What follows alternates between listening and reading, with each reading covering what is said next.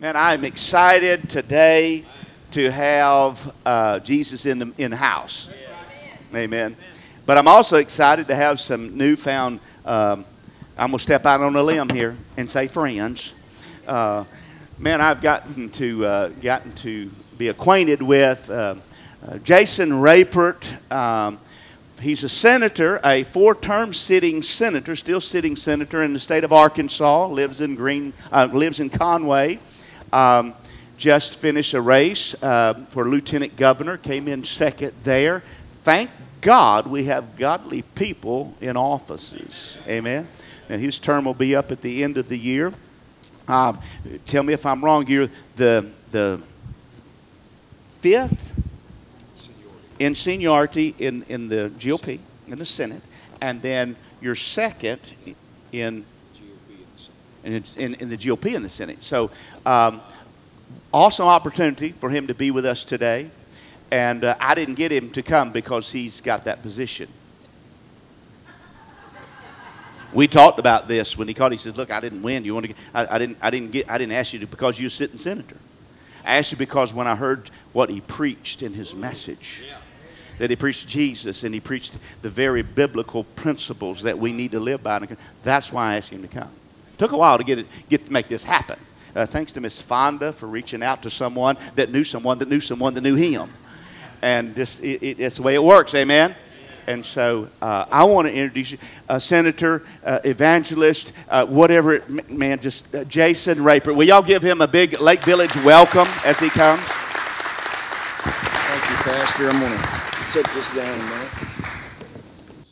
Thank you so much for having me, and don't run off here. And uh, it's good to be here with all of you, and it's good to see you. You got a balcony in here. That's awesome.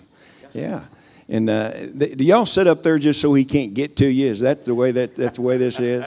But it is good to be here in Lake Village, and Pastor, it's uh, we appreciate it. We got to. How many of you love your pastor? Amen.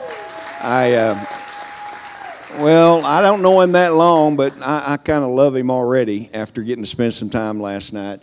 But I wanted to say thank you for having me, and I wanted to give you, I've already given you a few things, but I wanted to give you, this is actually one of our Senate coins. These are numbered, uh, and they really didn't get started with these coins in the Arkansas Senate until just a few years ago. And so each coin is numbered. There's not another one like it that'll ever be made. And uh, you know, you probably take this in 50 cents and buy you, you know, a cup of coffee somewhere. If they ever do get me, it might be worth a lot. You never know. So, but uh, but I wanted to give this to you and tell you we thank you uh, and we look forward to friendship and many years ahead. God bless you. Thank you for having me here. Thank you.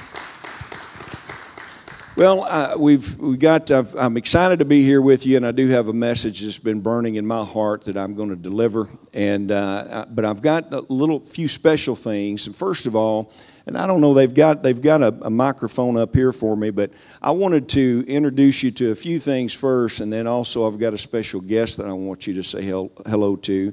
But um, I, wherever I go, most of the places that have had me before, they always have me bring my violin. So how about having a little violin or fiddle this morning? How about that?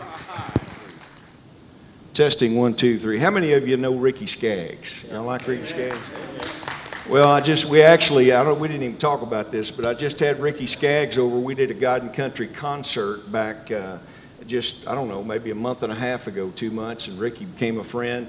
I'd never, you know, I've grown up, obviously, if you're into bluegrass music and fiddle music, you know who Ricky Skaggs is, and I, am losing this one way or another, so I don't know if you can hear it.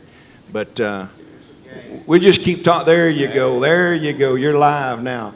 But we had actually a little over 500 people showed up uh, at the Pentecostal Church of God campground over near Vilonia, Arkansas, and had Ricky Skaggs and Kentucky Thunder that came in. And, uh, and you know, you know, I just feeling a little bit jumpy here this morning. I might just play you just a little bit of his Amanda Jewel, just, just, just for fun. But I, am going to play you a song. But, but since I mentioned Ricky Skaggs, I don't have my band here with me, Pastor. But, but if I did have my band here with me, this is what you'd get.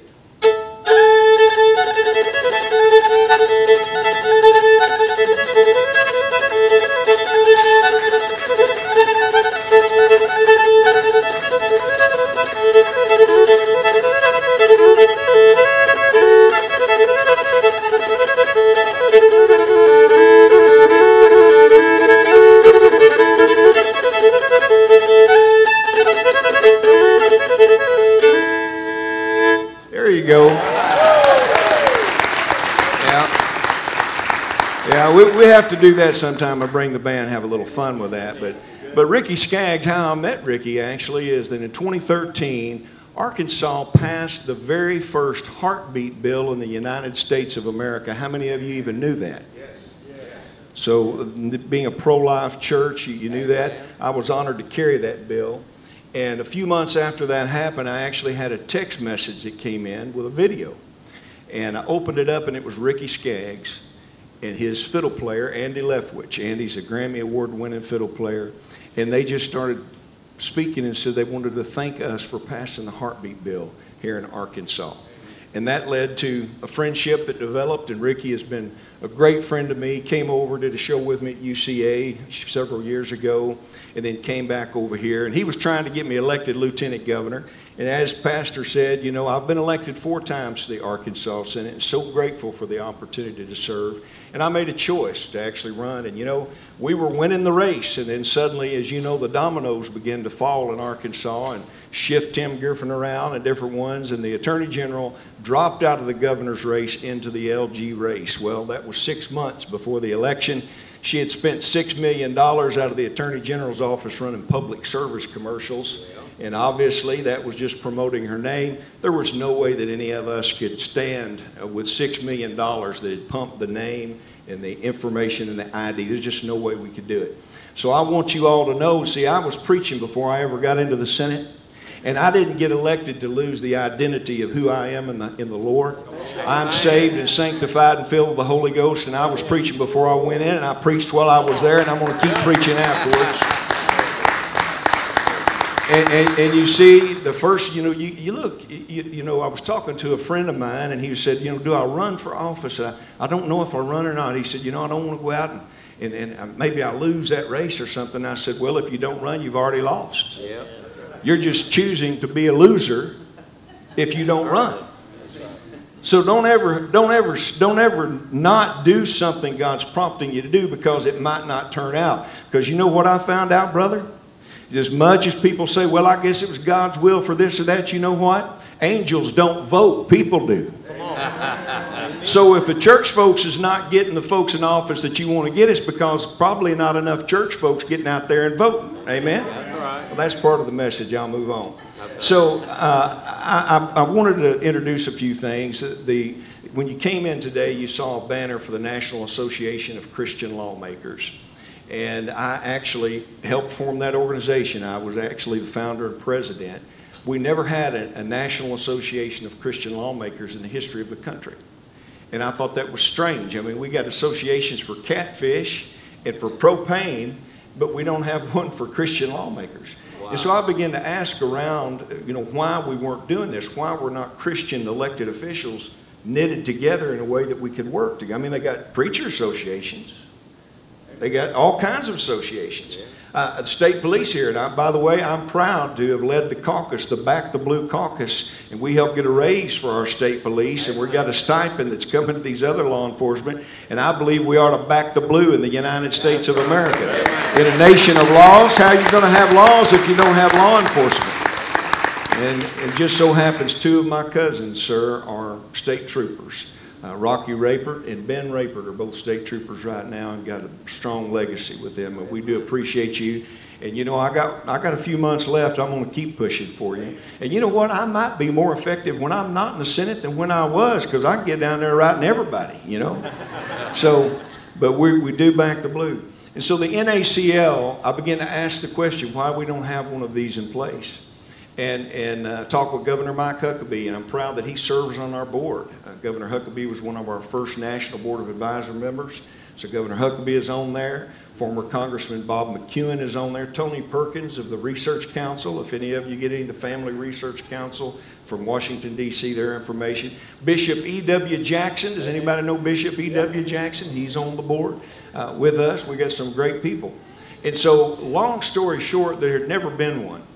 And so I wish I could take more time on that, but I will tell you that today, after we had the charter meeting in August of 2020, we now have 26 elected officials in 26 states that serve as chair of the NACL in their state, and we also have members and supporters in 49 states. And here's what I can tell you this nation would be better off with more godly leaders in office because ungodly leaders have passed ungodly laws that have led to ungodly things that are taking us down an ungodly road. And if you want to save America, you're going to have to have godly people in office. Amen.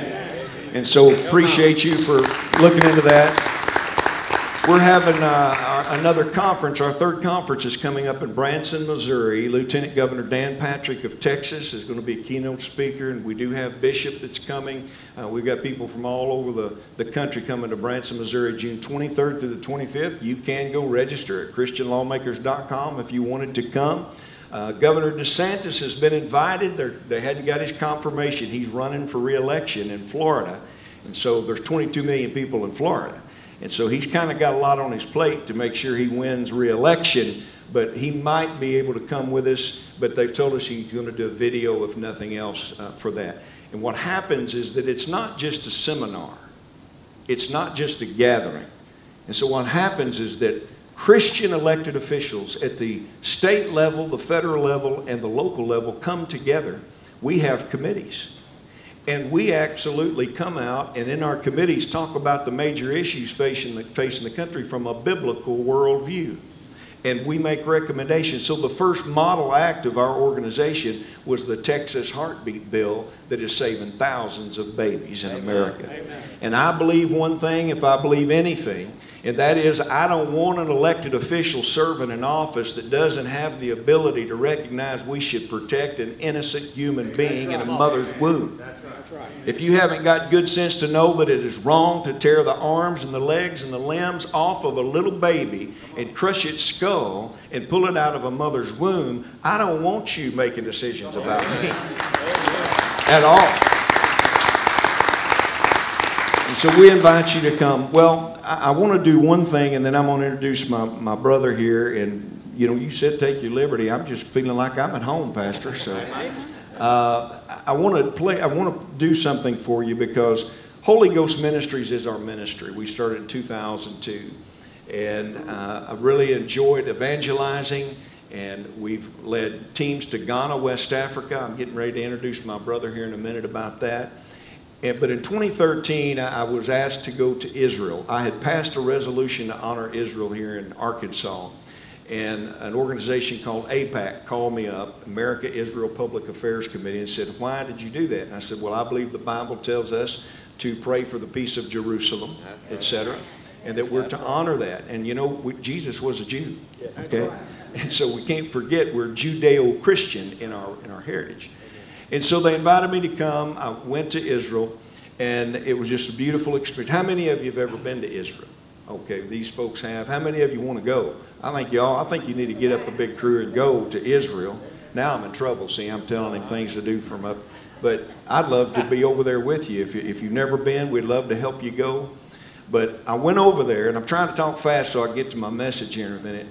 But went over there, and you know, a lot of people buy, you know, key rings and cups and stuff when they go. But I went to Israel, and I wanted to buy a violin. And so I began to ask around and, and uh, went into a shop uh, there just off of Jerusalem in the old city.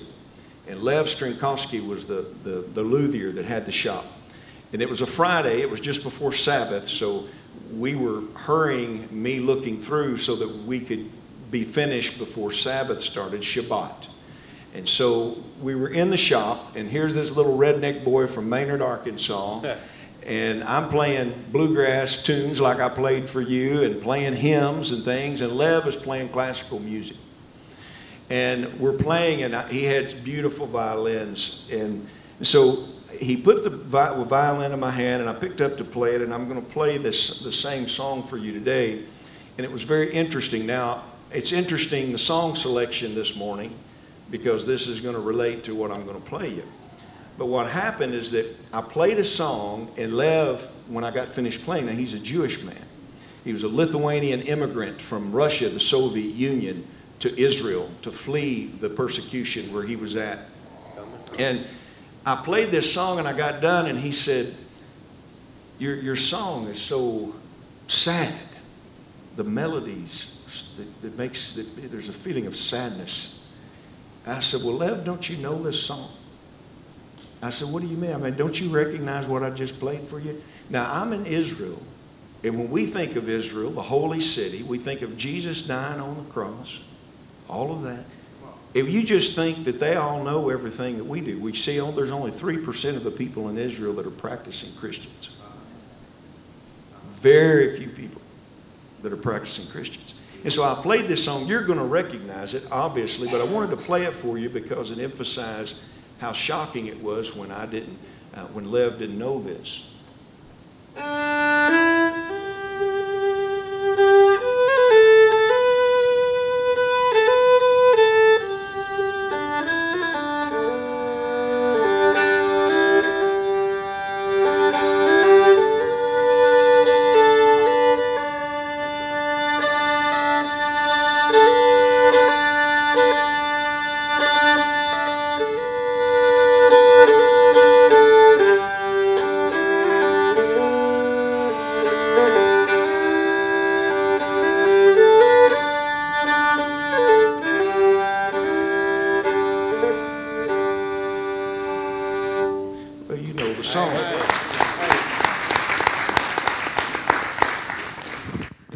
Played that song, and I'm going to switch back here a minute. If you can switch it with me, there you go.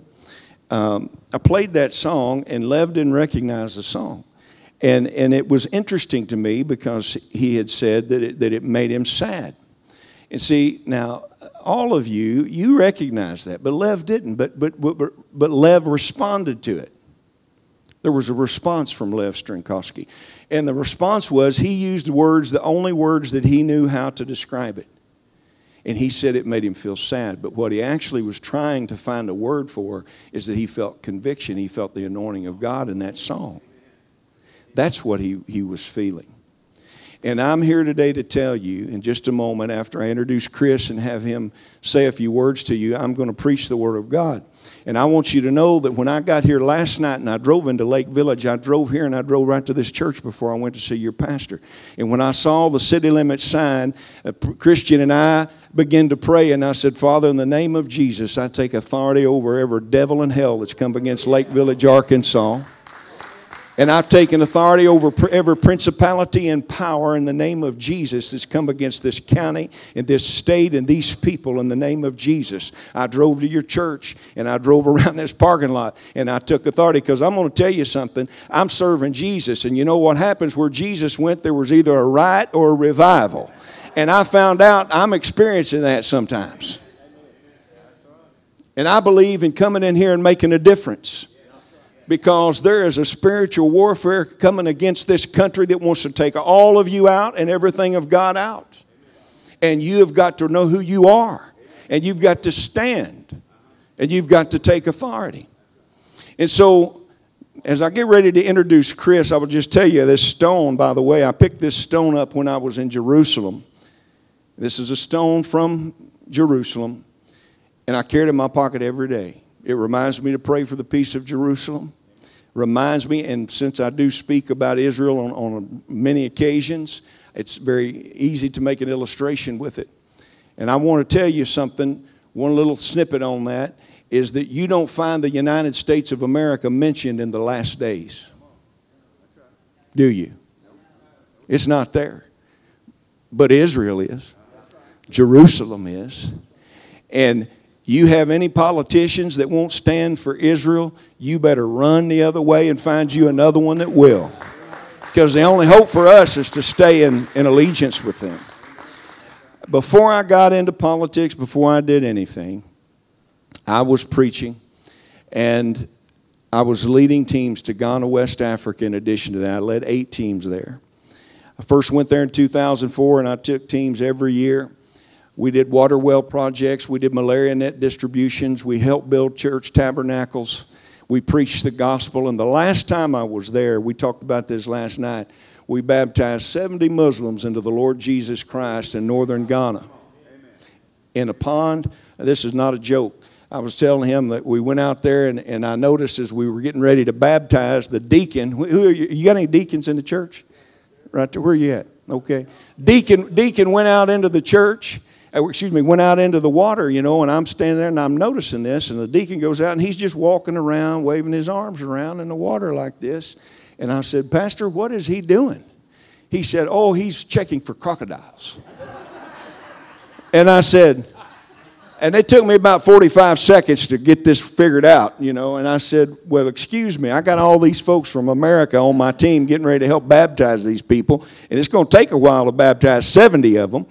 And I said, You know, do you not think maybe it's probably a probably not a good idea that we get in there if they're he said oh the holy spirit will keep them away and i said okay so buddy we dunked them people and we got them out of there quick but but while we were there I actually, if you've never been to, to Africa or any mission area, uh, it, it, I encourage you to go if you get an opportunity.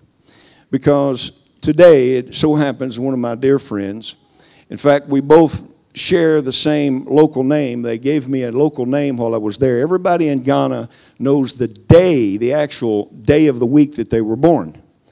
And so if you're born on Friday, you're Kofi. Uh, if you remember Kofi Annan of the United Nations, well, that was his, his name Friday. So everybody has a name, but in their name somewhere is Kofi, and mine is Monday, Kojo. And so my brother Christian is also Kojo. He's Monday born. But brother Chris, uh, I met him the very first trip. We've preached in the bush in Africa. We've seen, obviously, people healed, people delivered.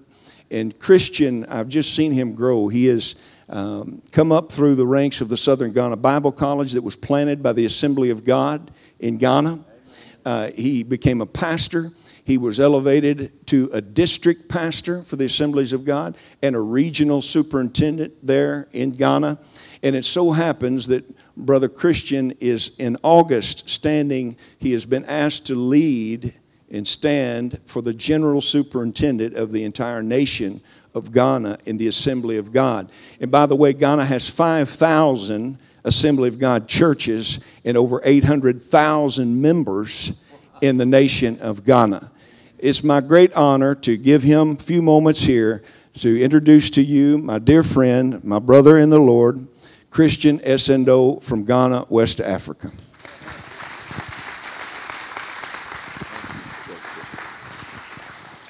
Thank you. Thank you very much. Thank you, Jason, for bringing me along uh, to a family and a home that I dearly love. Thank you, Pastor Marty. Yesterday, I had the opportunity to have fellowship with your pastor, and I had no doubt this is a real man of God. Shall we put our hands together for the pastor? Anyway, I bring you greetings from Ghana and uh, from my wife, Vivian. Vivian is, uh, she came along with me, but uh, she's visiting her sister at uh, Columbus in Ohio. And so she says I should give you her greetings too. Uh, he rightly said it, I'm coming from Ghana, and uh, the Lord has been so good to us in Ghana. The Spirit of God is moving and the churches are growing. And we indeed having a good time. But sitting down with your pastor and listening to him yesterday, I realized that this church is a blessed church. It's a blessed church. If any one of you is going to pay attention to what he's been sharing with you, I know your life will not be the same. Because the only thing that the Lord needs to create and to change and to transform is His Word. That's all.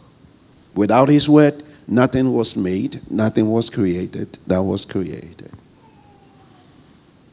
And as I listen to your pastor, he's a man that stands upon the word of God. And that gives me the hope that this church has a future because it already has the foundation. Once you have a strong foundation, then you can build on. So, my encouragement to all of you is please pay attention to this man. Pay attention to the word that he presents to you. Your miracle, your breakthrough, your transformation, your renewal, your peace, your joy, everything will depend on this one. And I want to encourage you that as you come in here, open your heart. Just be receptive to the word that comes forth from this pulpit. And I know you'll never leave this place the same way you came in. And you will go blessed and give glory to God. Maybe I may not meet you again, but look at me carefully. The next time you meet in heaven, you will recognize me and say, God bless you. God bless you. Thank you, Brother Chris. Thank you, Brother Chris. Carter, uh, if you're ready, I want to transition uh, to get ready for the message. Uh, since we, have talked a little bit about the pro life issue, uh, some of you that have followed very closely know that here in Arkansas, starting with the heartbeat bill, it was the first bill of its kind to pass in the United States. Now, 14 different states, including Texas, actually passed the heartbeat bill, but they added what is called the civil cause of action. Does anybody recognize this discussion and debate that's in here? Anybody? There's a, just a couple heads shaking. What it means is in Arkansas, see, last year in 2021, I carried a bill. We had had a trigger bill that says that if the United States Supreme Court overturns Roe v. Wade, and any day we're waiting on the Mississippi Dobbs case to be released, and, and it's expected because of the intentional breach of the U.S. Supreme Court by letting out the Alito opinion that there actually may be an overturn of Roe, which would be a blessing. Okay? And when that happens, the bill that I passed in 2019 says at any point that there's a decision that overturns Roe in whole or in part, immediately Arkansas bans all abortion in this state except to save the life of a mother, full stop. Now that trigger's sitting there waiting. There are 13 states in America that has that legislation. But what we did last year is I said, look, I'm tired of waiting. So we just took the bill and took the trigger out and said, we're going to ban it right now. Well, guess what happened? Some judge in Little Rock, Arkansas, that works for the federal government, who's appointed to that position, a federal judge, said, Arkansas, doesn't matter what you think, you can't do it because the court says that you can't ban abortion. So she put an injunction on it to stop all of us from saving babies. And they've done that for nearly 50 years all over America. They see the states in this country banned abortion previously. And then in 1973, that decision was made, and it struck down all of these laws across the country. Well, what happened is that my friend, Senator Bryan Hughes, that's an NACL member, came to our meeting. He found out about the heartbeat bill. And he went back to Texas and ran it. But then, as God does, they, they thought, wait, instead of the state enforcing the law. We're going to take the state out of it and let Texans sue each other if they violate the law. That's called civil cause of action. Now you get it. So rather than the state enforcing it, uh, maybe this gentleman said, This guy helped a lady get an abortion. I'm suing him. He violated the law. Well, that gets into their pocketbook. It's called civil cause of action. And guess what happened? It went all the way to the United States Supreme Court and they said, we can't stop them. Didn't y'all hear this in the news a little bit? We can't stop them. And suddenly, the same heartbeat bill that we had in 2013 is saving thousands of lives in Texas. So I went and sat down with your governor, Governor Asa Hutchinson. I'm going to tell you something right now. You better have your steel toe boots on because they've done so much to me. I don't care what any of them say anymore. I'm going to tell you the truth, even if her hair lips, the King of England in here. And I sat down with Governor Asa Hutchinson, and I'm going to tell you something. I've, I've, liked, I've liked Asa, I've helped him, but he's changed on me. Get up and say he's pro life, and I sat down with him and I said, Governor, I'm so excited. You've heard what happened in Texas. Guess what? We can make this thing go into force right now. Well, Jason, I think we need to wait on that. Think it's a little too soon. We better wait on the Supreme Court. I said, What? You mean we got a tool in our hand that we know is going to save babies and you want to wait? Well, yeah, we need to wait. So we had a debate. And you're going to see a clip of a video that was put together by somebody third party that talked about what happened in our state. And they were so afraid, they, they, I mean, it was like they flipped. You know, it's interesting, people tell you they're for something when there's no skin in the game. And then when we had an opportunity to actually make it happen, they said, well, and you know what? They knew that if I got that bill introduced, they were going to have a problem. And so they got up, and Senator Jimmy Hickey of Texarkana forced an adjournment of the Arkansas legislature just so they couldn't hear this bill.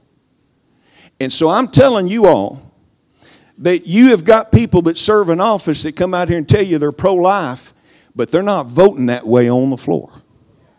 And you need to know about it. And you need to be aware of it. So, Carter, roll the tape, and then I'll have comments after that.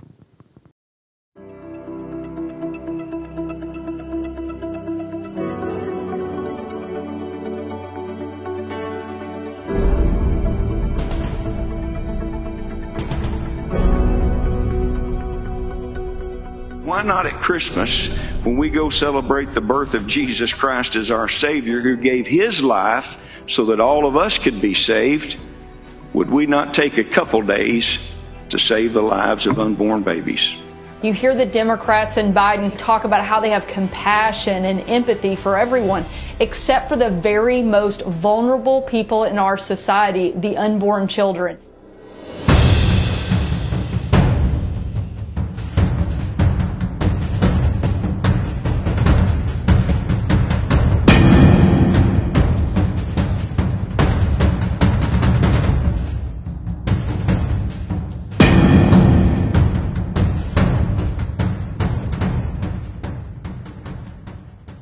On the special session, uh, one issue you didn't mention on the call is uh, abortion. There's been uh, talk about a push for a Texas-style abortion ban. Am I correct that that's not going to be on the call? That will not be on the call. Uh, Any additional action should await guidance uh, from the Supreme Court. We have an opportunity to take action. I make a motion to extend this session for the purpose of considering legislation to create the Arkansas Human Heartbeat and Human Life Civil Justice Act to regulate abortion in Arkansas, to save the lives of unborn children and protect the health of women. We're going to take a vote here to decide to go home and not take up further legislation. State the nature of your motion. Okay. Having concluded the uh, business of the governor's call, I move to adjourn the second extraordinary session of the 93rd General Assembly. The reason that they're trying to do this is they're afraid that the resolution will get a two thirds vote. Why would the resolution get a two thirds vote? Be- because your constituents want us to vote for this. Because in Texas, babies' lives are being saved today and have been for 90 days. The state of Texas, they now say they've estimated over 3,000 babies have been saved in just over 90 days in the state of Texas. Since new legislation severely restricting abortions in Texas went into effect, Planned Parenthoods in bordering states are seeing a surge in patients coming from the Lone Star State. Go stand outside that abortion clinic in Little Rock. Look at the tags. Texas plate, Texas plate, Texas plate, Louisiana, Arkansas, Texas, Texas, Texas, Texas. They're coming here to kill those babies. Look, I want to go home. No one wants to go home today more than I do. Today's my mother's 90th birthday, and people all over the country are flying in for my pop's memorial service on Saturday. But you know what? It's not about me, and it's not about you, it's not about your schedule, and it's not about my schedule. We have an opportunity to do a very simple technical correction to a bill that we already passed, Act 309, that's been enjoined by a federal judge. Texas came up with a way to get around that through civil liability. It's a simple technical correction. There's never the wrong time to do the right thing, and we can save children's lives here in Arkansas.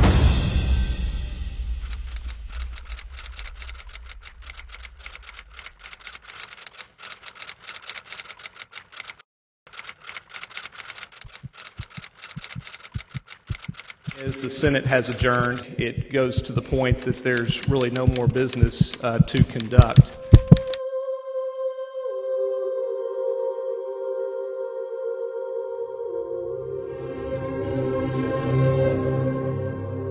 I don't find any of this to be transparent. The second provision of the Arkansas Republican platform says that we honor the sanctity of life. First is faith in Almighty God. And all I'm asking you to do is what we've done every step of the way now for 10 years. When we see a tool that can save lives, we stand and use that tool.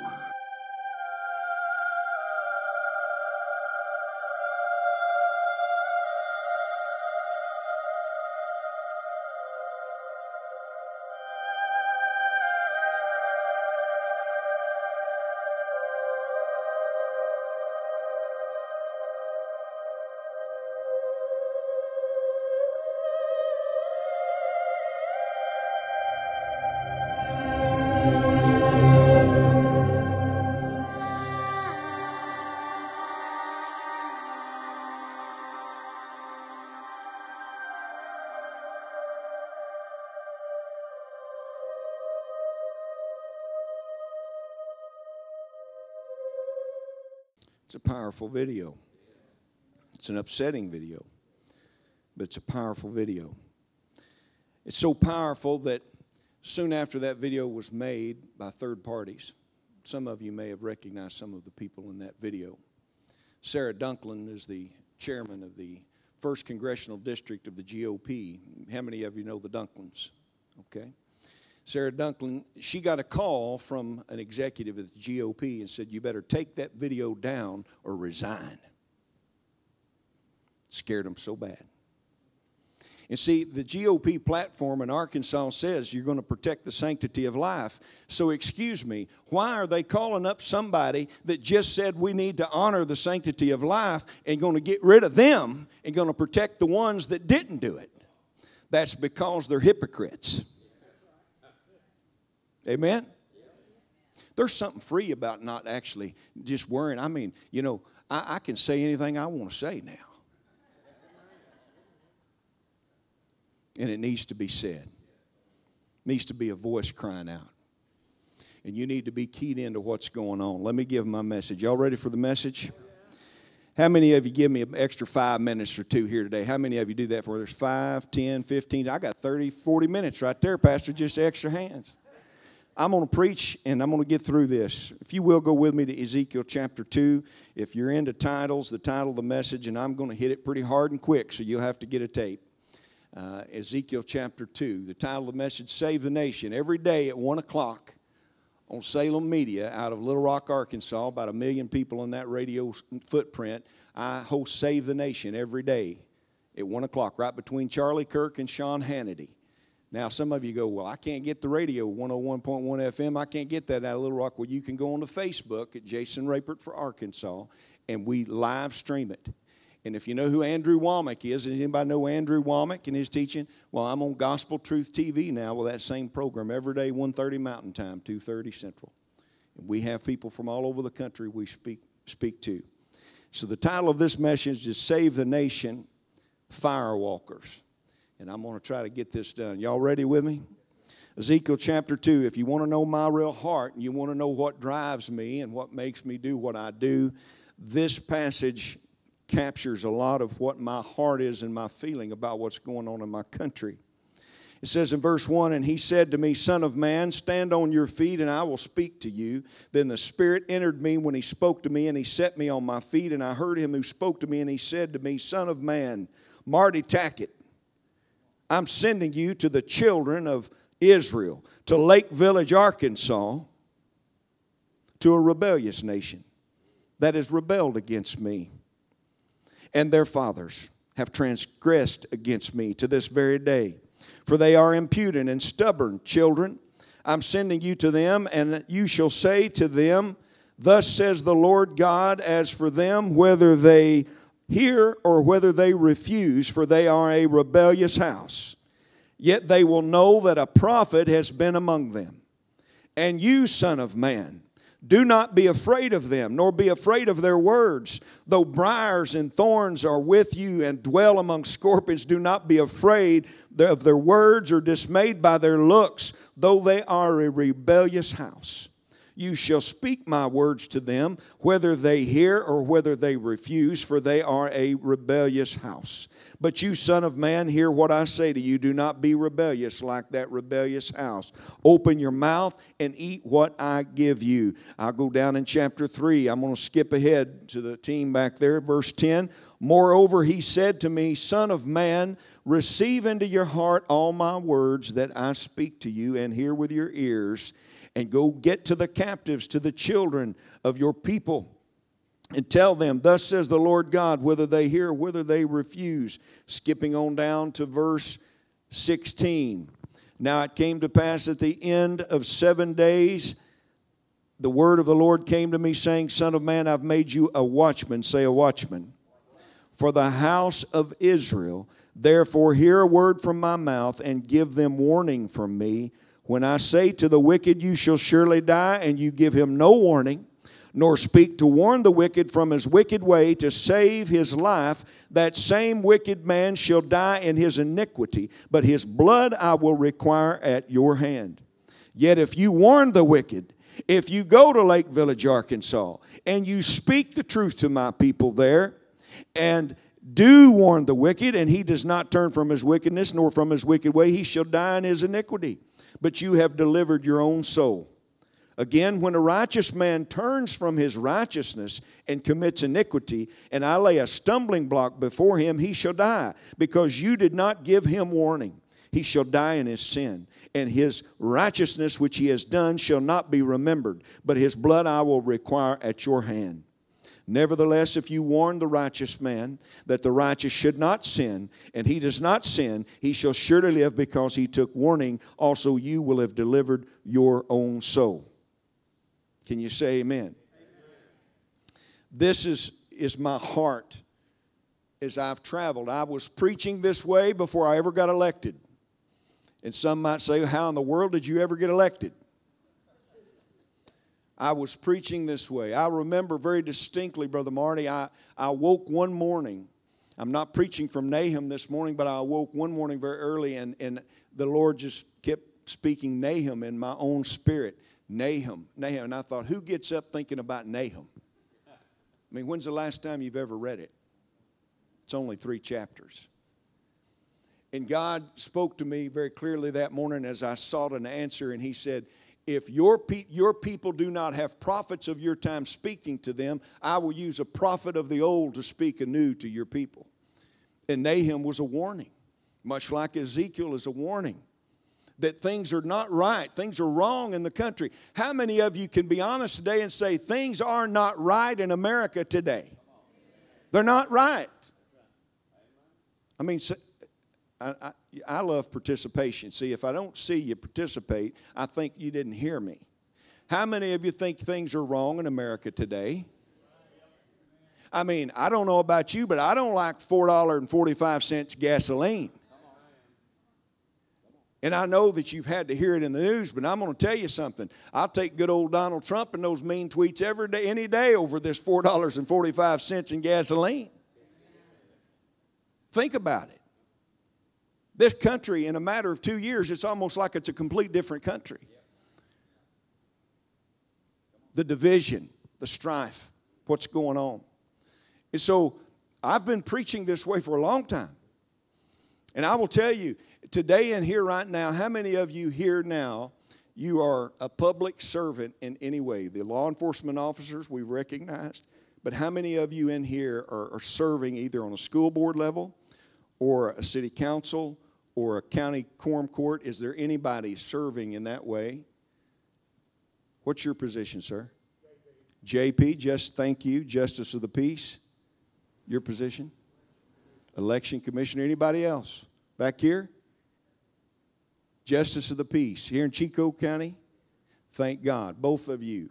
That's wonderful. Well, the NACL, by the way, we've got justices of the peace. They are members of the NACL because you're an elected person, you see. And so you can be there. And so we we have, a, we have issues in our nation. And what's going, how many of you have been concerned about what you see being taught in some of the schools? I'm concerned about that. And we see these things happening. But yet the church is not taking authority like we should in many realms. And we should be. Can you say amen? And so some people will, will say, and I will do this by way of reference here, some people say, well, you know what? Why are you even talking and preaching and talking about politics here in church? You shouldn't say anything about politics. Well, I got news for you. There's 66 books in the Bible, and you cannot find me one that was not either written by a politician, about a politician, or to a politician. Who do you think Moses was? Moses went into Pharaoh to talk to the politician on behalf of his people. It said, Let my people go. And if you don't, these judgments are going to come on you.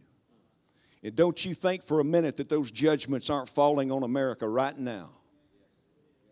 Genesis chapter 6, poor old Noah, God speaks to him, said, Noah, I'm done. And by the way, isn't it, isn't it interesting? We don't get six chapters into Genesis in the first book of the Bible, and God says, I'm going to kill all of them. Think about it. 66 books, and we can't get six chapters in. He goes, I'm checking out. We're starting over. They've already screwed it up.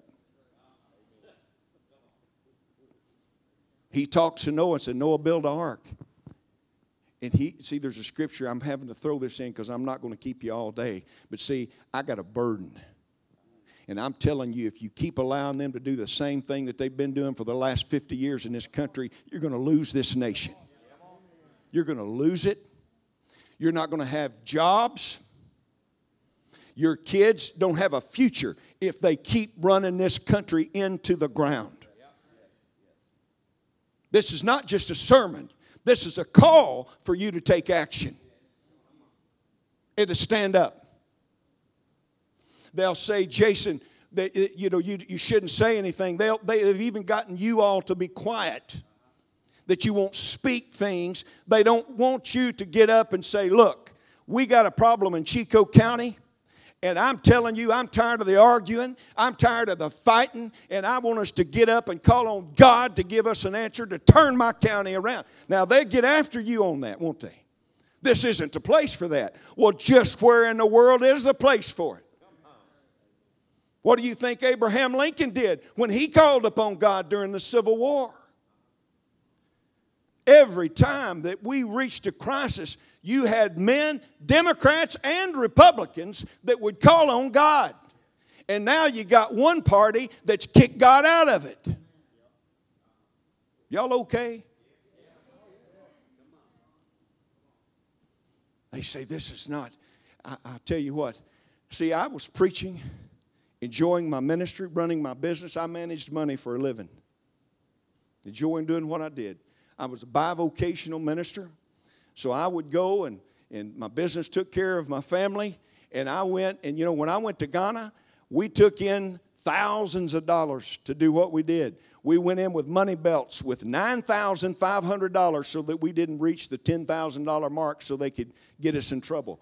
And we all walked in carrying our bags, and we all had money belts on with $9,500 in them. Some people traffic drugs, we were trafficking the gospel. In Jesus' name. And we went in. I've never said that before, Chris. See, I'm, I'm getting really free now that I'm freed up here. And we're doing that. And, and, and they want to say that you're not a Christian nation. Well, I was sitting there on the sofa with my small, my, my youngest daughter. I've got two beautiful daughters. We've been married 32 years and my youngest is now 20. But she was about seven year old at the time. And we're sitting there, and I've got a little farm south of Toad Suck, Arkansas, if you've ever heard to. I'm right on the Arkansas River, so see, I'm close to you right here. Everything that hit you hit me first. And I'm sitting there, and Olivia, we're watching, and I got on the news, and Barack Hussein Obama got elected. And we're sitting there watching the news and he's over in the Middle East. And all of a sudden, he says, Whatever America once was, we are no longer a Christian nation. You remember that? My little girl at the time, she's beautiful now. Uh, But Olivia had on them little thick glasses, and she looked down over those glasses. She said, Dad, could they force us to be a Muslim? And I got so mad that my little seven year old girl even had a thought and had to watch my president say what he did. You see, when the Mayflower Compact was signed, how many of you recognize that? The pilgrims on their way over here, they hadn't even got here yet, and they said, you know what, we're going to form a covenant. And 41 adult males from that group signed their name to a document that basically said this. I don't have time, wish I had it. You have to watch the program, okay? Right, five hours a week of this if you want it. They said, look, God, you bless us and you help us, and we're going to serve you. And in the document, it, they, it was a government document. It's considered to be the first official government document of the United States, what became the country. 1620. They're on a ship. Now, by the way, I was out here at Arkansas Post yesterday. The first European that tiptoed onto this spot was 1685, right? Have I got that date right? Henry de Tonti. Right here. So you all were in the first settlement in the state of Arkansas, what would become? 1685. You all are in the area where the first seat of government of our state was, Arkansas Post. The Arkansas Gazette started at the Arkansas Post. The, if you go, how many of you been out to the Arkansas Post National Memorial? How many of you in here? My goodness gracious, you need to take the church and all go out there and let them see the history. Arkansas Post, the first place. Ruled by the French, ruled by the Spanish, ultimately ruled by the Americans in 1803 when Thomas Jefferson bought the Louisiana Purchase. I knew that there were Civil War battles fought there, that's right. But I didn't know till I went yesterday the last Revolutionary War skirmish is recorded to have occurred right here at Arkansas Post. British partisans came up from New Orleans and they fought the Spaniards who had the fort here. It was the last official skirmish of the Revolutionary War. And here you are in Lake Village, Arkansas, sitting right on the tip of where it all started. Way before Little Rock, right here. And that's important for you. History is important for you. So the they come over here on the Mayflower. They said, God, and it's in the document, we are coming for the glory of God and for the furtherance of the Christian religion. Now, how can you say we're not a Christian nation?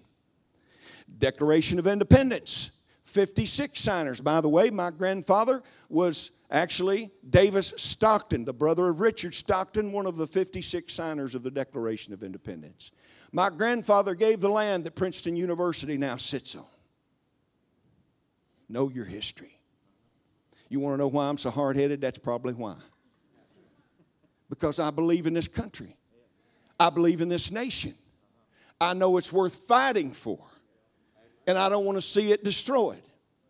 What did John Jay say? He is the first Chief Justice of the United States Supreme Court. John Jay said, Providence has given to our people the choice of their rulers, and it's the duty as well as the privilege and interest of our Christian nation to select and prefer Christians for their rulers. Wow. That sounds a little bigoted, maybe. That's what they tell you today. He said we should prefer Christians for our rulers. So, what did the Declaration of Independence say? Y'all okay with this? Am I all right?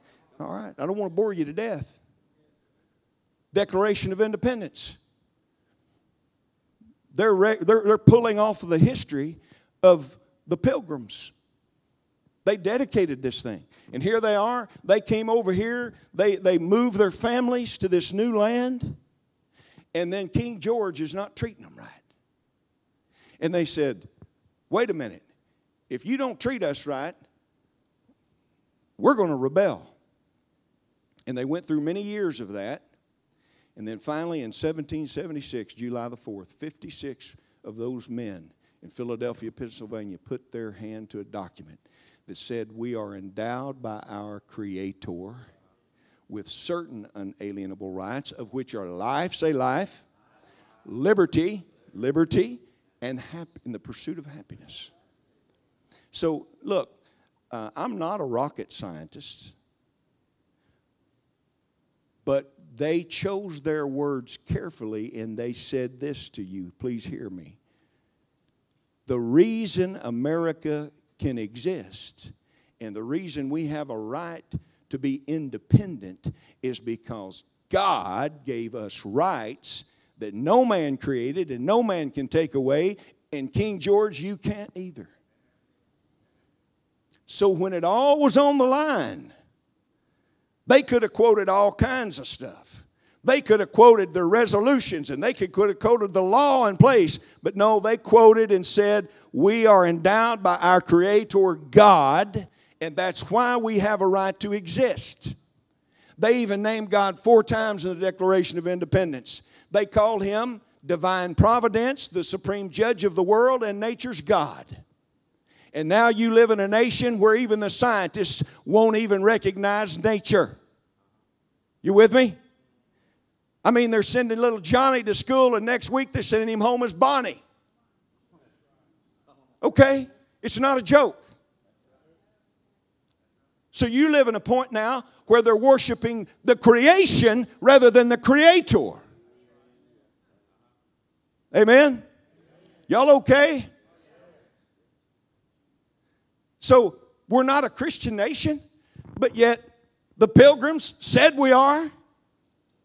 The Declaration of Independence declared we can be independent because we are people of God. And they have the audacity to now try to rip all that history away from you. July the 4th is coming up. I ain't got time today. You have to go watch one of my reruns on the program out there. But we are full. In fact, I brought this today. I was going to refer to it. I'm not because of time. This is a book called The Christian Life and Character of the Civil Institutions of the United States. You ought to get it. It's a big book. They call it the magnum opus of Christian heritage. Anybody know David Barton in here with WallBuilders? David Barton? One of the best Christian historians. His son Tim is on our board. This man, Benjamin Morris, was the David Barton of his time he got concerned that the country wasn't going to survive. So in 1854, he started writing and recording every single instance of a Christian heritage in America, in our colonies, and in our states, and he put it in this book. It was finished during the Civil War. He was afraid we weren't going to make it. And if it had not been for God, America would not have made it. My point to you is that we are a Christian nation no matter what these knuckleheads tell you out there. Amen? So, where are we at? Current events in our nation. What do we do? I'm trying to wrap this up quickly. Y'all okay? This is why I'm an evangelist. See, you, you know, you just come in here and I just preach and preach and preach and preach and preach. But I'm not going to keep you all day. But I am going to leave you with a charge here.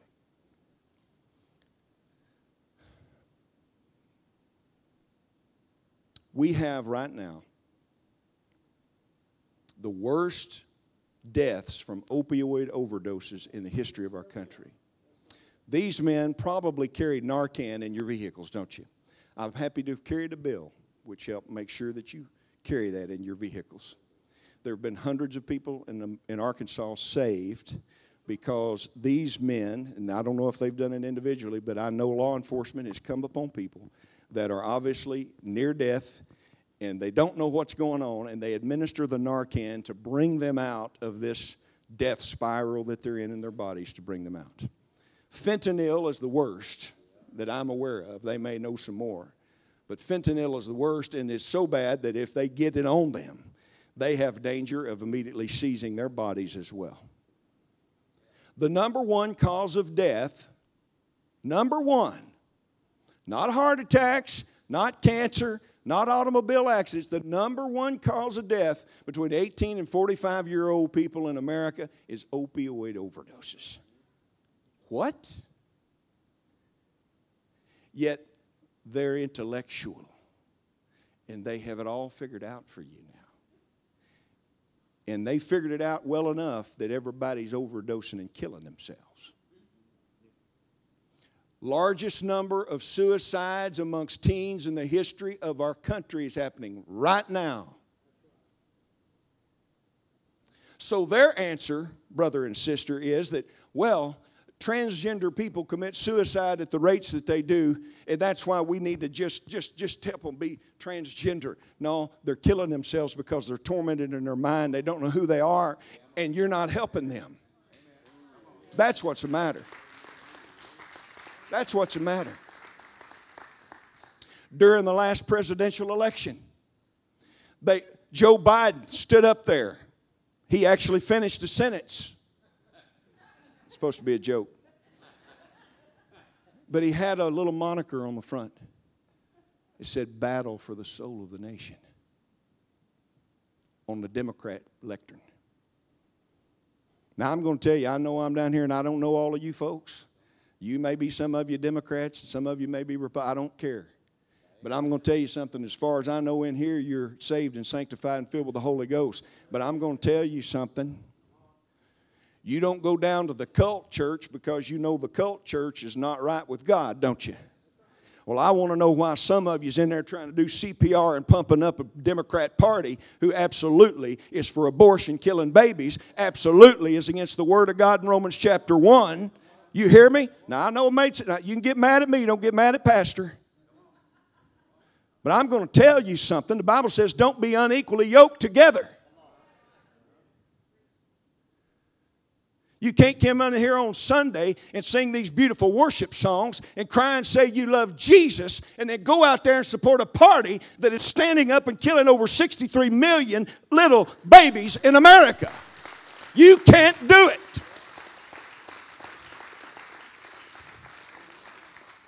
And, and, and if you are in here and you're a Democrat, by the way, my whole family was Democrat. And my 90 year old grandpa said, Son, the party's left me. And he got out. And I'm telling you, just like it's just, you know, some of it's so strong. Is it okay if I preach? Some of it's so strong, it's like Jesus standing there at the tomb of Lazarus saying, Come out.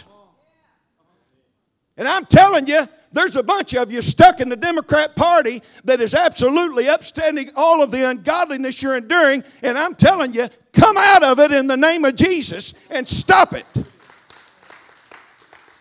I'm feeling very free here today. Woo, good gravy. I wish it was on Channel 4 in Little Rock this morning. My goodness. I tell you, you better watch out. I'm feeling my oats. I mean, I haven't felt this free in a long time. I'm excited about it. I'm telling you, stop giving money and giving time to people that are running the country. The other night, this week, we're in a war. They tr- it truly is a battle for the soul of the nation, but they're fighting on the wrong side. They are. For the first time in my life, they put on prime time television that kangaroo court called a committee at the House of Representatives.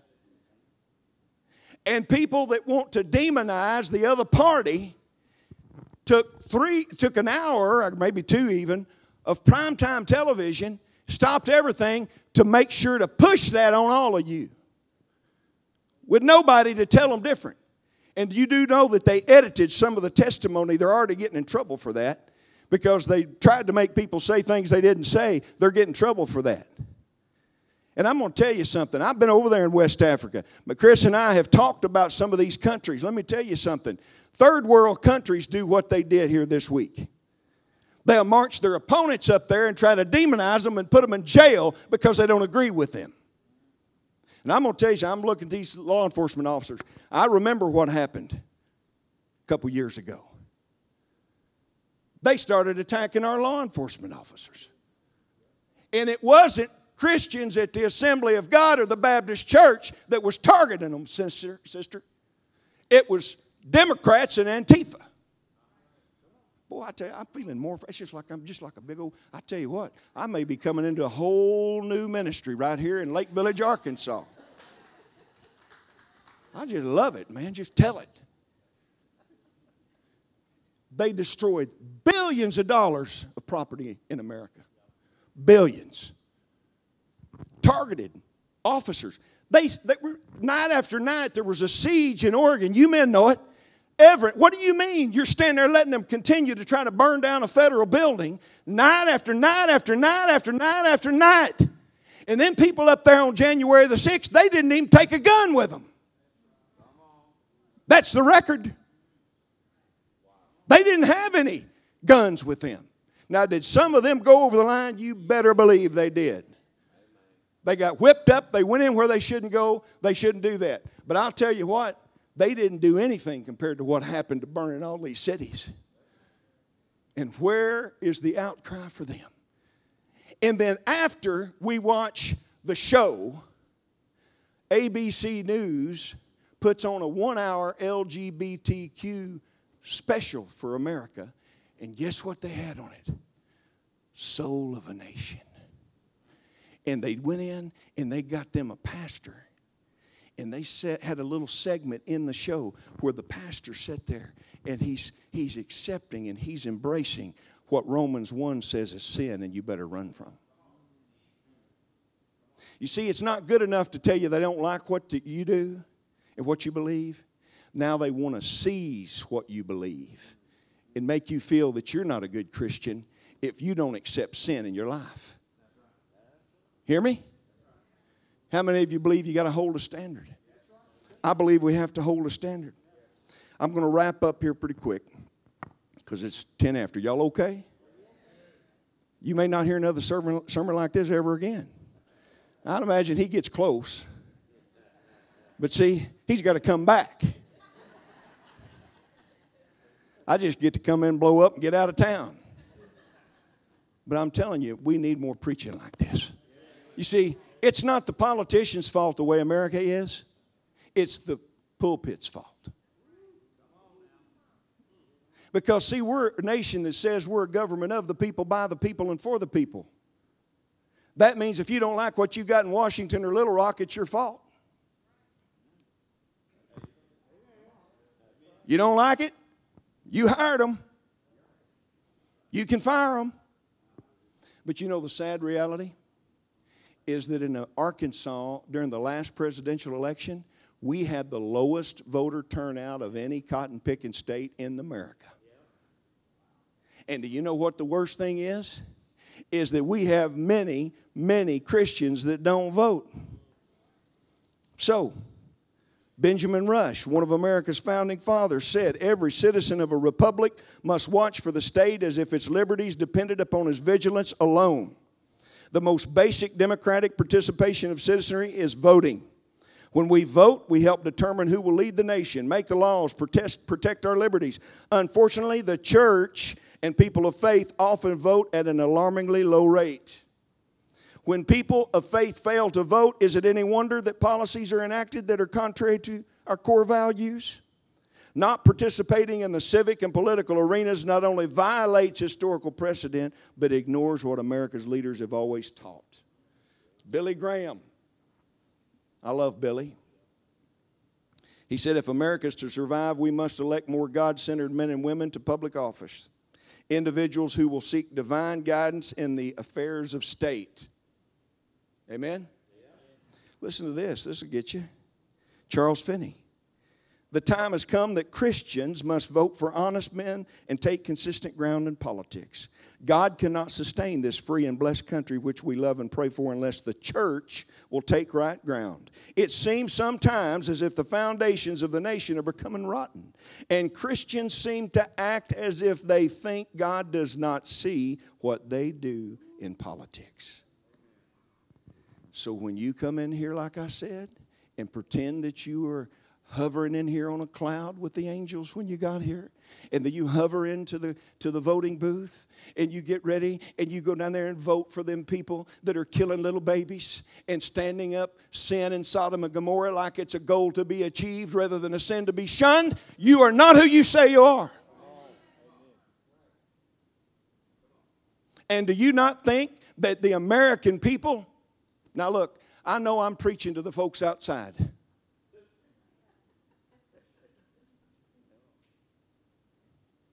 but you need to start preaching too. See, the devil, he not, he's not scared of you because you don't go out there and put Holy Ghost filled people in office.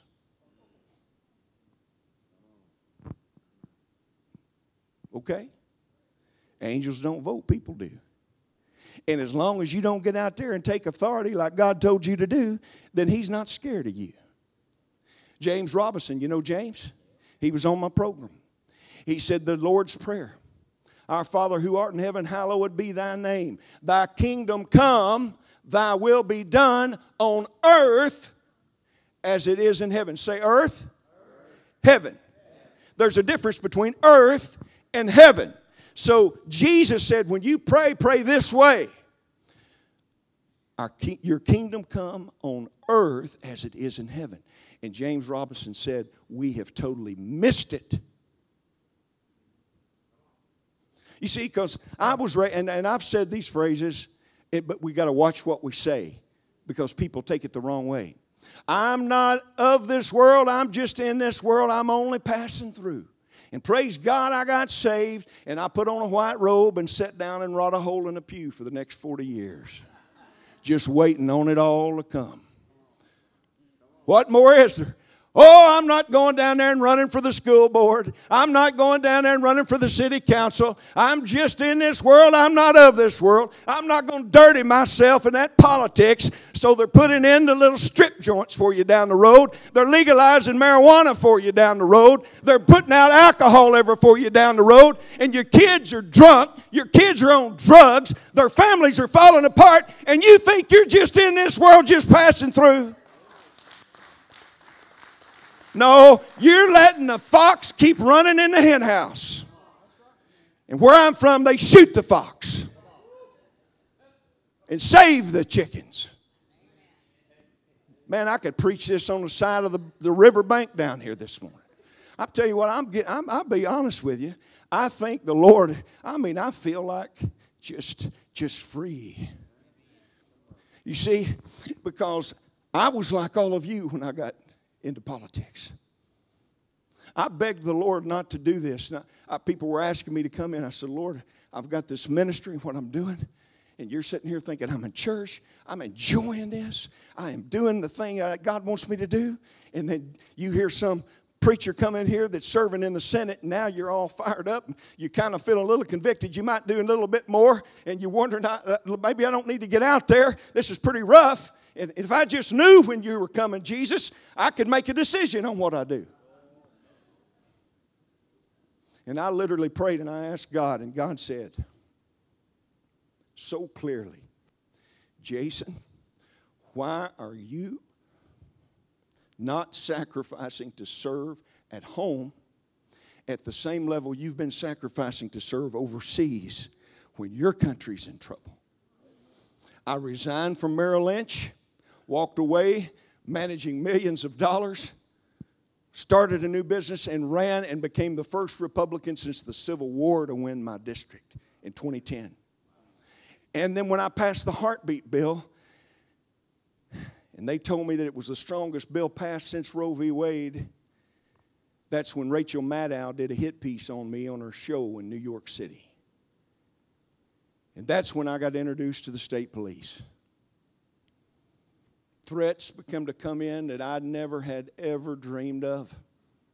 Threatened to rape my daughters, rape my wife, kill me, burn the house, erase my name from everything that it had ever been. Why? Because I said, I want to save babies. It's that old demon of Moloch. I, uh, I, I you know, I, I, I can take people saying bad things And they finally said, because I couldn't even review them, but they finally said they, there was a wanted poster. This is what prompted my uh, state police discussion, is that they, a, a third party turned it in said, it was a wanted poster that was put into the Occupy All Wall Street groups that was the precursor to Antifa, by the way. They said, somebody needs to go shoot this expletive. And, sister, they said, Jason, you, you uh, probably should have your family leave at least for a few days till we can figure this out, make sure they're, these are credible or not, what's going on. Have them leave. And that's when you realize it's not just the state Senate anymore. And 35 of us in the Senate and 34 of them don't have never had that happen. So nobody knew what to do for me or what to tell me. Call up, leave messages, begin to do things. You, I'm ashamed for you to go Google my name on the internet and look at everything they've said about me and accuse me of. And they tell me because I'm a public figure, I can't take it down. I can't make them take it down. How's that fair? How's that fair? Finally, one day, my wife and I in the, in the kitchen. All this is going on, and I'm going to tell you something. You know, your wife didn't sign up for all coming at you. And this is why at the NACL, we make sure that we have the spouses with the people there because we're building men and women that can't be destroyed. And I finally realized, and this is so, and I'm going to give this to you. I want to release this anointing to you here. And that is that you put your trust in God and don't you ever fear what any man can do to you. That's Psalm 56 11, by the way. I put my trust in God. What can any man, anybody do to me? And I told my wife, I said, they've called us everything, honey. They've accused us of everything.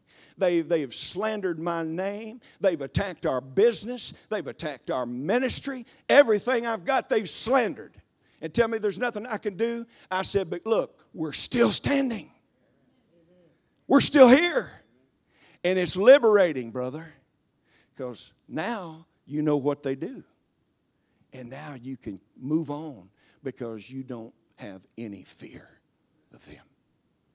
And that's what's got to happen in America is we need people like you that will get up and not be afraid. I am closing, forcing myself to.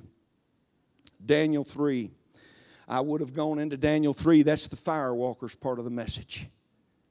You see, in this country, just like King Nebuchadnezzar stood up that 90 foot tall God. And I love it every time some, some just, I just trying to find a good word here.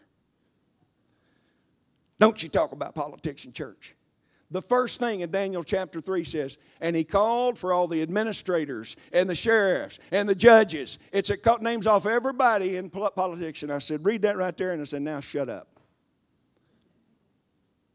Everything in there. Called them all together. and Said, you bow down and what they're doing to your kids and your children right now. You bow down to this God to abortion. You bow down to this LGBTQ God, or we might fire you. Hear me? This, this guy right here knows what I'm talking about. You got to watch what you say down there in the open. They even want them signing. I've got people that call me up, send me messages, say, Senator, they're making me want to sign something. I don't believe what this thing says. And if they don't sign it, then they out themselves that they don't agree with it. And the next thing I just said out loud, I want the state of Arkansas to quit funding every single position that uses state money to teach CRT and the LGBTQ agenda in our schools, in our universities, in our colleges. All of it, just stop it. Stop it. But they had three men that wouldn't, wouldn't, wouldn't bend. Shadrach, Meshach, and Abednego. And I guarantee you, them boys never thought their names would make it. But here we are talking about them. They made it in the Bible.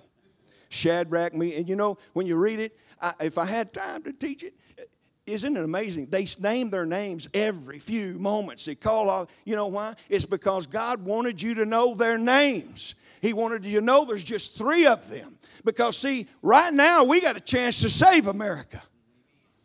If we are part of 330 million people, and me and Marty Tackett and this old boy here are the only three left that will speak the truth, you all would probably say, Y'all just take off and do what you want, but we're going to bow down. We're, we'd rather live and bow down a little bit than we would be dead. And that's what's happening in America. Now, for the first time in American history, since they've recorded it, we've got less people that say they go to church on a Sunday than ever before 47%.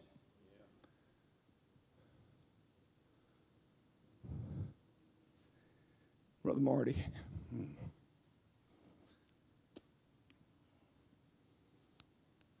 You are living in a nation that is struggling to survive. They've used racism to try to tear us apart. I'm going to tell you something. I serve a God, and He loves every person, every color of their skin, every tint of their face. He loves them red, yellow, black, and white. And you are not my brother in Christ if you feel differently about that. You're not. He loves every one of us. Every single one of us. Every one of us. God took me to Ghana, West Africa to let me spend a few years there so that I realize what it's like to be the only one don't know what's going on. I'd go through town and the little kids would run down the street going, Oh Bruni, oh Bruni, oh Bruni. White man, white man, white man. Little old kid about two years old, he had never seen a white man in his life. I was in the village for a feeding. That little boy, bless his heart, he was so scared to death. He was crying, crawling up his mama to get away from me because of the way I looked. God loves all of us.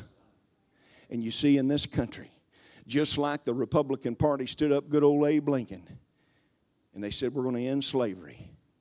We need to abolish abortion in America just like we abolished slavery in America because it's all about humanity. I said I'm going to close, and I am. I got so much more I could give you. Genesis 1 26 through 28, I'm going to tell you. Brother Marty, I'd like your help, brother, if you can help me. Brother, can I get you to help?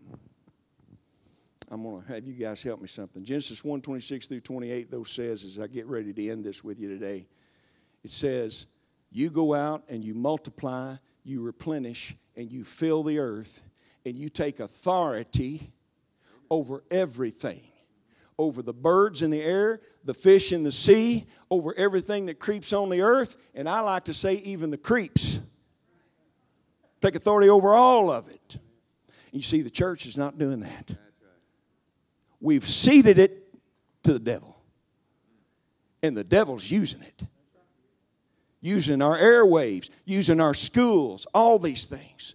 Train up a child in the way she go when he is old, he won't depart. We talked about it last night. He gets your kids for two hours. The, the, the, the state gets them for eight hours a day, five days a week, and you wonder why you can't get through their heads? If you can't get the schools back in America, then you need to take your kids and start your own schools, as far as I'm concerned. That's what I believe. Last illustration, and I'm gone. I hope y'all have enjoyed this. This flag says a lot. Hold that corner. Hold this flag up. Now, I want to ask, and I want every one of you to participate. How many of you have ever seen this flag and you actually know what it is? All right, I see one here, I see one here, one there. I see a few. Okay, so hold it up real high all of you saw that there was a handful of people that ever seen this flag. And this is the illustration I leave you what's so wrong in America. Because you see, and by the way, just so you feel better, every place I go, whether it's 10,000 people or 10, the same percentage of people respond. Okay? Hardly anyone knows it. But here's the truth this is the first flag that George Washington, that became your first president, ever fought under during the Revolutionary War. It's officially called the Washington Cruiser flag. Now, some of my friends in churches could call it the Appeal to Heaven flag. Well, they're just using that phrase, but the official flag, you go to the Revolutionary War Museum in Philadelphia, you're going to find the flag. They sell it there because it's one of the original flags. And what happened is George Washington went to the Continental Congress and he said, Look, if we don't raise a Navy up, the British are going to win. We can't win. We need to raise a Navy. They said, George, we don't have the money. I often kid the deacons. It's kind of like the deacons and the pastor. We don't have the money. What are we going to do? You can't do that, Pastor. We don't have the money. And he said, We got to do this. So, guess what George did? This is what is American spirit. He went back with his own friends. They bought six schooners six ships to form America's first navy. And they needed a flag because in naval battle, if you don't have a flag and all the smoke, you're liable to shoot your own ship. They put that white flag. They put that pine tree of liberty, which is a whole, I could go an hour on all that. And then they put this phrase from John Locke, who was a political philosopher. And he said, When you've exhausted all appeals to a king, to a parliament, or to an official government body on earth, you have nothing further left but an appeal to heaven. This was preached from pulpits. If it hadn't been for the preachers, you wouldn't have had the American Revolution. And guess what? If it's not for preachers, you're not going to save America either. Because the devil has got the bully pulpit right now and we need to take it back. We need to turn it around. And my God is a God of turning it around. I kind of think it good that old David took that sling out and put that rock in it and hit Goliath right between the eyes and took him down. And I got my rock from Jerusalem too, baby. And you need to get something in your life to say that you're going to stand and you're not going to let them do it anymore. Speak to the mountains in this country. And I'm here today to tell you, as I close my final word on it, to tell you this. And I'll tell you, I'm, I'm preaching a, a, a salvation message, and some of you, I'm assuming most of you here know. How many of you know the Lord? Raise your hands. You know the Lord. You're saved. You're sanctified. Jesus' name. Praise God. See, this is a message of meat. But I'm telling you right now, just like this country started, with an appeal to heaven. Know, and by the way, this flag, it's one of two. 2015, I had a resolution to honor George Washington. I passed in the Arkansas Senate. You know, there's something about let it be said, let it be written. I wanted to make sure we wrote it, and we passed a resolution honoring George, and I put this entire official story in your Arkansas lexicon of resolutions. It, I called the Secretary of State and I said, you know, they lower the Arkansas flag and raise special flags on special days. Would you raise the Washington Cruiser flag for George's birthday? And he said, I think we will. Amen. And we raised these two flags over the state capitol. We had people drive from Georgia, and they said that they, according to what they know, it was the first time that officially these flags had officially been raised over a state capitol since the Revolutionary era. What about that?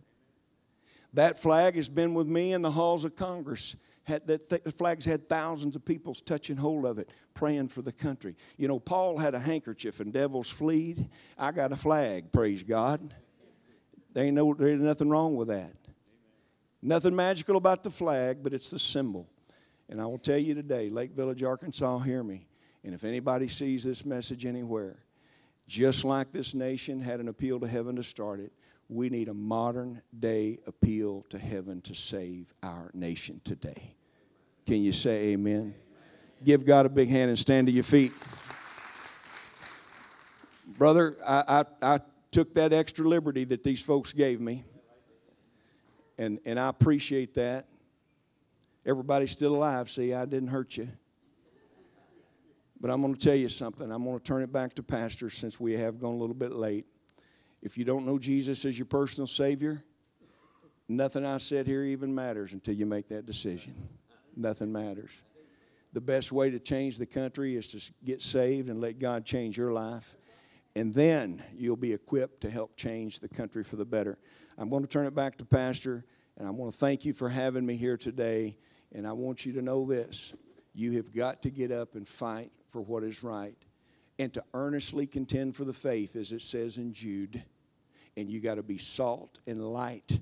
And that means you got to speak and you got to be out into the highways and the byways making a difference if you want to save this country. God bless you. Thank you for having me.